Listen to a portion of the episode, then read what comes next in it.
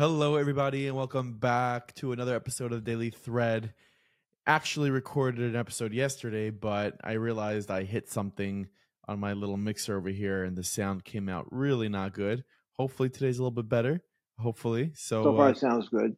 So far, yeah, so far you're so 18 good. seconds in, and so far all systems go. It's like what that. Uh, it's like the rocket that. Uh, what's his name? Elon Musk fired up uh, a few weeks ago. It, it exploded, but it was a big success. You know why it was a big success? Eli, speaking, yeah, It was a big success because it didn't, it Why didn't that? explode after four minutes instead of after two minutes. listen, it's a big musser right there. No, Remember, I- Israel Israel was trying to land the spaceship a few years ago on the moon, uh, but it crashed. Yeah. when it was trying to land, it crashed. I don't know if you remember that. Uh, They lost. They lost How how long three, ago? maybe three years ago, maybe four years ago, because time flies. The the spaceship, you know, there were even Netanyahu. Bibi Netanyahu was uh, maybe it was longer because he was prime minister. He was in the space center in Yeah. Israel, and the aircraft was making a landing on the moon, and they lost contact with the aircraft, and uh, it- Really? it crashed and it went black. But he said he declared a victory. You know what he said? There's an Israeli there's an? Israeli flag on the moon. Hey, So listen, ain't you that could right? you could turn anything these days. You could turn any the most worst extreme abysmal failure. You can turn into a success. Hundred percent. So it's so funny. We have a few stories that I want to get to today, which some of which we discussed yesterday, but didn't really end up making it to Okay. Um, but first, I, I want to start off with something that we didn't really speak about yesterday, which is Elon Musk. Um, Mhm. He he had an interview and he was asked about his tweet saying George Soros reminds him of Magneto. Who's Magneto, by the way? Uh, I- you know, I, you know, I, don't- I don't know. I, I guess he, he might be some kind of a fictional, maybe a comic. They want you want to Google it, take a look. Uh, I'll wait for you. Uh, I, Yeah. I don't. Uh, Who is Magneto? I don't know.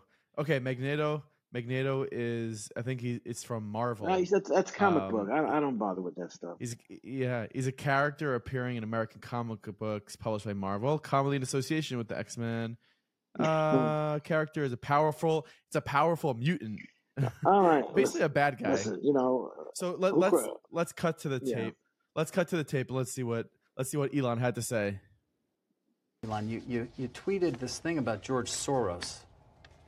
Well, I'm looking for it because I want to make sure I quote it properly. But I mean, you know what you wrote. But you basically. it reminds me of Magneto. This is like, you know, calm down, people. This is not like made a, like a federal Well, you, case out of it. You also you, you said he wants to erode the very fabric of civilization, and Soros hates humanity. Like when you do something like that, do you Yeah, I think think that's true. That's my opinion. Okay, but why share it? Why share it? Especially, because, I mean, why share it when people who buy Teslas may not agree with you, advertisers on Twitter may not agree with you? Um, why not just say, hey, I think this? You can tell me, we can talk about it over there, you can tell your friends, but why share it widely? I mean, uh, I, this is freedom of speech. I'm allowed to say what I want. You want. absolutely are. And understand why you do because you have to know it's got a there. It, it puts you in a in the middle of a the partisan divide in the country. It makes you a, a lightning rod for criticism. I mean, do you like that? I, you know, people today saying he's an anti-Semite. I don't think you are. No, I'm definitely. I'm, I'm like I'm like a pro-Semite, if anything. I, I believe that probably is the case. Yes. But why would you even introduce the idea then that that would be the case? I, I mean, look, we, we don't want to make this a, a George Soros interview. No, Um, God, no. I don't. I don't want to at all. uh, But I'm. What I'm trying. Even came up though in the annual meeting. I mean, you know, do your tweets hurt the company? Are there Tesla owners who say I don't agree with his political position because, and I know it because he shares so much of it. Yeah, the video's a little the video's a little choppy, but something that he responded is um, Elon Musk said that if I'm going to lose money because of these views, and so be it. I'll say what I want to say, and if the consequence of that is losing money, then I'll lose money. I don't know. I don't know if that instills a lot of confidence in in Tesla's um, investors. Nothing. Well, uh, you know, you know people that drive Teslas. Do they care who's manufacturing the Tesla? Are they driving a Tesla because of a political philosophy of the person who owns the uh, the company? It's ridiculous. When you go to a supermarket, whether it's uh, Stop and Shop or Evergreen or uh, or or whatever whatever whatever supermarket you happen to go to, are you not going to buy something because you know that the checkout guy or the store manager is a guy that uh, doesn't treat his uh, his wife right or doesn't take care of the? I think. Are you not going to shop there? I Are you think not going to shop there because of that? I I think there are there are examples of stores where things have come out of owners if if they didn't behave properly that they lost business because Uh, of it. are you talking about 100%. You talking about? Or are you talking about? Talking uh, about if, if a guy drives a let's say a guy drives a BMW, which was Bavarian Motor Works, which was a car. A lot of people want. well, A lot of people to this day won't drive German cars because they don't want to patronize Germany that created the Nazis that killed so many Jews. By the way, what's what's with that? People What's with uh, we grew up that we we don't drive German cars. That's right. You know, our grandmother was in the Holocaust. right. We don't drive, but there are a lot of Jews that drive German you know cars what? And every time we see it, it uh, to this day, uh, it catches my attention, and I wonder to myself, what's up with that? Now, that's everywhere except in Israel. In Israel, you see a lot of Mercedes Benz because as part of the uh, compensation for murdering so many Jews, Germany has donated or sold to Israel at a very, very low price a lot of cars. That's why is that true? no, I'm making it up right now. I'm making it up right now. Yes, of course it's true. That's why there are so many Mercedes Benz because it's an outgrowth of the fact that tragically, unfortunately, Germany is responsible for the murder of millions of Jews at that time of uh, you know a, a, a large a large proportion of the Jewish population. And part of the compensation and the relationship between Germany and modern day Israel since 1948 is is uh, is those cars. So you see, you learn something. You Okay, learn you but learn something today. I, Even though your sister, I learned something. even though your sister wrote an article in tomorrow's Five Towns Jewish Times that said you didn't like going to school, and that you didn't go to, I and you didn't like going to classes, you didn't go didn't. like going to classes. That's what she wrote.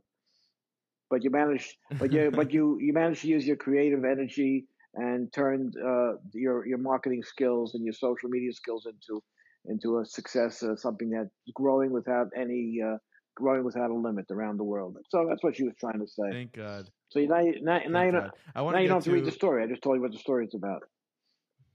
appreciate it. I want to get to the main story I want to talk about today, and this is about Noa Kirel, who took third place in the Eurovision competition. Um, and this is a, the story tweeted by Shmuel Reichman, which went viral on Mhm. Twitter. But this story has been making its rounds Mm-hmm. like crazy. Okay, so it goes like this: You never know who you're sitting next to. Uh, Israel's Noa Kirel, who took third place in last night's Eurovision with her song "Unicorn." On her way back to Israel, she was seated next to Rav Yosef Tzvi Rimon. Rav Rimon couldn't understand why all of the airplane screens said in Hebrew, "Congratulations, Noah, we are proud of you." So he turned to the person sitting next to him and asked, "Do you know who Noah is?" Coincidentally, the person he turned Yeah. to was Noa Kirel. She replied, "It's me." He asked her, "What did you do that everyone is so proud of?" She replied, "Well, I, I placed in third third place in last night's Eurovision." Rav Rimon congratulated her and then asked her what her name was. She was shocked that he didn't even know who she was, and she told him her name. Her mother, who was sitting next to her, then spoke up and revealed that their grandfather was a rabbi who's also a Sofer Stam. Uh, Noa Kirel told Rav Rimon that that morning of Eurovision, she recited Birchas Shachar, and she also kept her cell phone off for the entirety of Shabbos. She then asked Rav Rimon what he does for a living. The Rav replied that he's the rabbi of Gush, and he said if you're ever, if you have any any questions, you're always welcome to come reach out to me. Noah Noah was shocked and noticeably moved by this gesture. She took his number and then the selfie with him and sent it to Rav Rimon. Rav Rimon shared the story and the selfie in his family WhatsApp group, saying it was a shame his daughters weren't there to meet meet her themselves because it sounds like maybe they were You have fans. the picture? One of the daughter's friends, uh, yeah, the picture will be. I'll put on the screen. One of the daughter's friends heard the story and took a picture of the picture and shared it, and the story went viral. So that is the story about a superstar and a rabbi sitting next to each other on a plane, both having no idea who each other are, and that is just that is just good, feel good, wholesome. Nice, uh, nice, nice. Ashkafa brought this uh, story. You know, um, you never know who you sit next to on a plane, especially. I'm, assuming it was an El plane that was uh, flying down I don't wherever. know. I don't actually. it. It doesn't look like it. You think Where, it was? where? I don't know. it You have any clue where Eurovision took place? Where was it? Where did it take place? Where were they flying from? We don't know. Um, you want to take? a No, I have no idea. I don't know. There it was somewhere in Europe. I don't know. It's- Drum roll, please. It took place in Liverpool. Oh, Liverpool, England. England. Know, who comes from Liverpool, England. Who? The Beatles. oh, very You ever heard of the? You ever very heard of the exciting. Beatles? No, I, I. Is that a bug? Oh, you heard of the Beatles? Come on, you heard Yeah, of the Beatles, and you know, could you name the four Beatles that were in the group? Um. Uh, Paul Paul McCartney. McCartney is one. Yes, yes. Ringo right, Starr, he's the drummer. Yes, John right, Lennon. very good, very good. One more, I don't know the George. Harrison. I don't. I think most people don't know George. I think. I, you know what, your listeners and your viewers all know who the Beatles are. They're not going to admit it. That's the difference. you really think yeah. so? You really yeah, they all know so? who the Beatles are. You know, as a matter of fact, there was a, a the, the a couple of popes ago. There was a Pope John Paul. I always thought that he should be called, be called Pope John Paul George Ringo.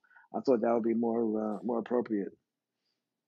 It's a good joke. Yeah, it was. It, it, it was ten Anyways. years ago. It's not such a good joke anymore today.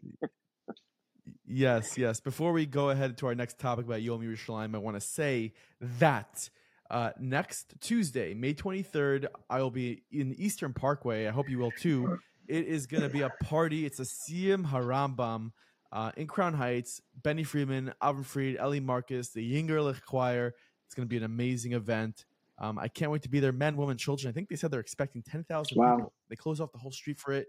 it it's it's a massive, massive party. Um, so I'm gonna be there. You know, our roots are in Chabad. right. I know that's your old stomp. That's your old stomping got there grounds. many and many hope- Shabbosim for a very very long time. I can tell you everything about the ins and outs and the nooks and crannies of Eastern Parkway and 770. And uh, what can I tell you? When I it's an understatement to say those were the good old days. So th- you're, you're saying those were the good old days. Those were the good old days, and you know what? These are the good old days too. Yeah, I hear you. So let's talk a little bit about Yom Yerushalayim um, before we wrap up this episode. Okay, so you know, uh, Friday is the 28th of Iyar. It's a very exciting time. It's an exciting time to live through as a uh, really as I, I think it was about, about around my bar mitzvah time, uh, uh, my bar mitzvah year. Uh, and um, what what can I tell you other than the fact that there was a six day war, a war broke out, and um, you Yeah. know all those years. Uh, uh, you know, my parents, your grandparents, they started traveling to Eretz Yisrael every year back in 1963. I remember one year my father was like taking, you know, movies, pre-video days. He liked taking movies of his trips. And he came back, someone took him up to a school building where if you lean out the window and someone held on to you so you don't fall, you were able to catch a glimpse of the Har HaBayis. Okay? And he was able to film that. And he came home and he was so excited. You have to develop the film. We got to sit down in the dining room, and my father would take out the projector and the screen. Half the time it didn't work. We didn't know what to do. And then uh, he fixed it and he showed the, the film, and you saw a little bit of glimpse of the Har HaBayis. But anyway, a few years later, in 1967, in the Six Day War on the 28th day of Iyar, which is this Friday, uh, the Israeli army broke through to the eastern part of Jerusalem, the old city, which was occupied by Jordan, and uh, and unified Jerusalem and became a Jewish capital. Do you think that there's a? Do you think that in the time of your father growing up, now he, him having been in Israel many times before, they had access? Just a few years. A few the- years. No, no. Uh, Yeah, He started going. He started No, going in a few- '63. So 63, so 63 to 67, four Yeah, years mhm. where you couldn't. What was the what was the access like to the Kosel at that point? Zero, it was very zero, no, it was zero. It was zero. Wasn't there? A Jew. Wasn't there like a Kosel katan? Yeah, no, th- this was after '67. Before before Israel was founded in 1948, you the, the Jews were allowed to go to what, what was what was the Kotel in those days. Not the way they go today, Yeah. but you have to understand the Arabs built homes. They built houses right up to the Kotel, right that whole plaza today. really. So they those were Arab they homes. didn't they didn't they didn't respect it. They didn't regard it as anything holy. Yeah, the, uh, and when after Israel captured the city in '67, they started the whole rebuilding, which which which took decades. So no, you had there was zero access uh, to the Kotel from 1948 to 1967. So do you think that uh, someone like your father who had experienced having not having it and having it, there's a a greater appreciation and maybe the, our generation could take it for granted that we just get off of a plane, we walk ourselves to the Kosel, we in there and we we walk away. That wasn't I mean like that wasn't always I don't know. You know, that's a that's a long conversation. I have to tell you that uh, you know when when we go to Israel, you go to Israel. You know, there isn't you don't miss an opportunity. You know, if you don't go to daven in the morning there, so you go Friday night for sure, Shabbos for sure, Shabbos afternoon for Mincha Ma'ariv.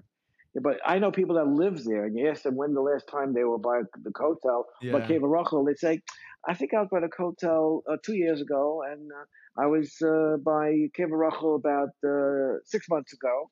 Uh, Well, people really, I think you have to go once a month to the Kosel before, unless you have to. Then you have to tear kriya. No, is that not No, observed? I don't know. I don't know. But two of your cousins from Israel are here. They're staying here in the house for the last few days. Yeah, And, uh, you know, where do you think they're going? That's what they do every day. They went to the 9 11. They went to see 9 11. They went to see the.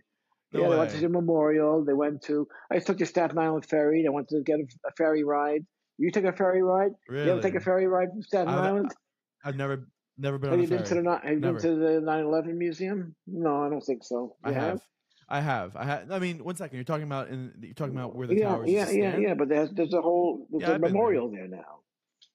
I've been there. I've Okay, been there. I, I yeah, I passed by, but I don't think I uh, ever went there as as a visitor. Yeah, but what you're talking about is the the, the Kosel is a is a is it's the closest we can get to what we had in the Beis HaMikdash. That's a spiritual site. It's where we go to daven. It's not just the 9/11 museum. It's not it's not the Staten Island ferry. There's a big difference. Well, the point is, I'm telling you that when people don't live someplace and people are visiting someplace for a short time, their order of priority uh, of places to visit is different than when you're there every single day. And uh, if you ask your cousins, if you ask your cousins in, in Israel, when's the last time they were in Yerushalayim? They don't all live in Yerushalayim. They live in Ashdod. They live in Ashkelon. Right. They live in Modi'in. Uh, ask one time last time they were in Yerushalayim. Anyway, but it is Yom Listen, I don't. I'm not. Ju- I'm not gonna judge because I don't live there, and I don't know what it would be like if I did live there. Um, I, I don't know. It's like how often have I been to? How often am I in? Uh, how often do I go to the Ohel in Queens? How often do you go to the Ohel in Queens? Ah, 25, 25 30 minutes away from yeah. you. I'm not comparing. I was there. Not comparing I'll the tell you when I was there. I was there the day my mother's yard side davening for the Yom Adar and one of the minyanim. So that was the twenty eighth of Adar. So it was about two months ago. I was there. and before that, Um, I don't know, not not years. It wasn't years. You know, no. Okay, I don't think you, you know anybody what, you know, in I- Israel doesn't go to the Kosel for I go years. there. I go there Tisha B'av usually. You know, to the to the Ohel. It's a long day. You know, and got the cemetery. So you know, my grandparents are there. Um, uh, I have my aunts and uncles are there. Um, you know, so uh, I, I can't say that it's years. But anyway, I wanted to say that um, uh, that is coming up to Yom Yerushalayim. A lot of people are going to they have the same conversation you had about Yom Ha'atzmaut and Hallel. A lot of people say Hallel on Yom Yerushalayim. Oh Uh-huh. yeah. So I don't know. I don't know where you're davening, where you live, but uh, depends where you're going to go. Uh, I think you know what. I think maybe we'll have Rabbi Ephraim Goldberg come on uh, on this podcast, Tomorrow? and we'll discuss sort of the hal- halachic perspective and the different types of you know diverse amount of Jews who observe Yom Yerushalayim, who don't observe, what they do, what they don't do. But anyways, that's our show for today. Main story being about Noa Kirel, incredible story, um, Hashgacha Pratis. So hope you enjoyed this episode of Daily Thread. Stay tuned for one more coming your way tomorrow, and uh, we can't wait to see you next time.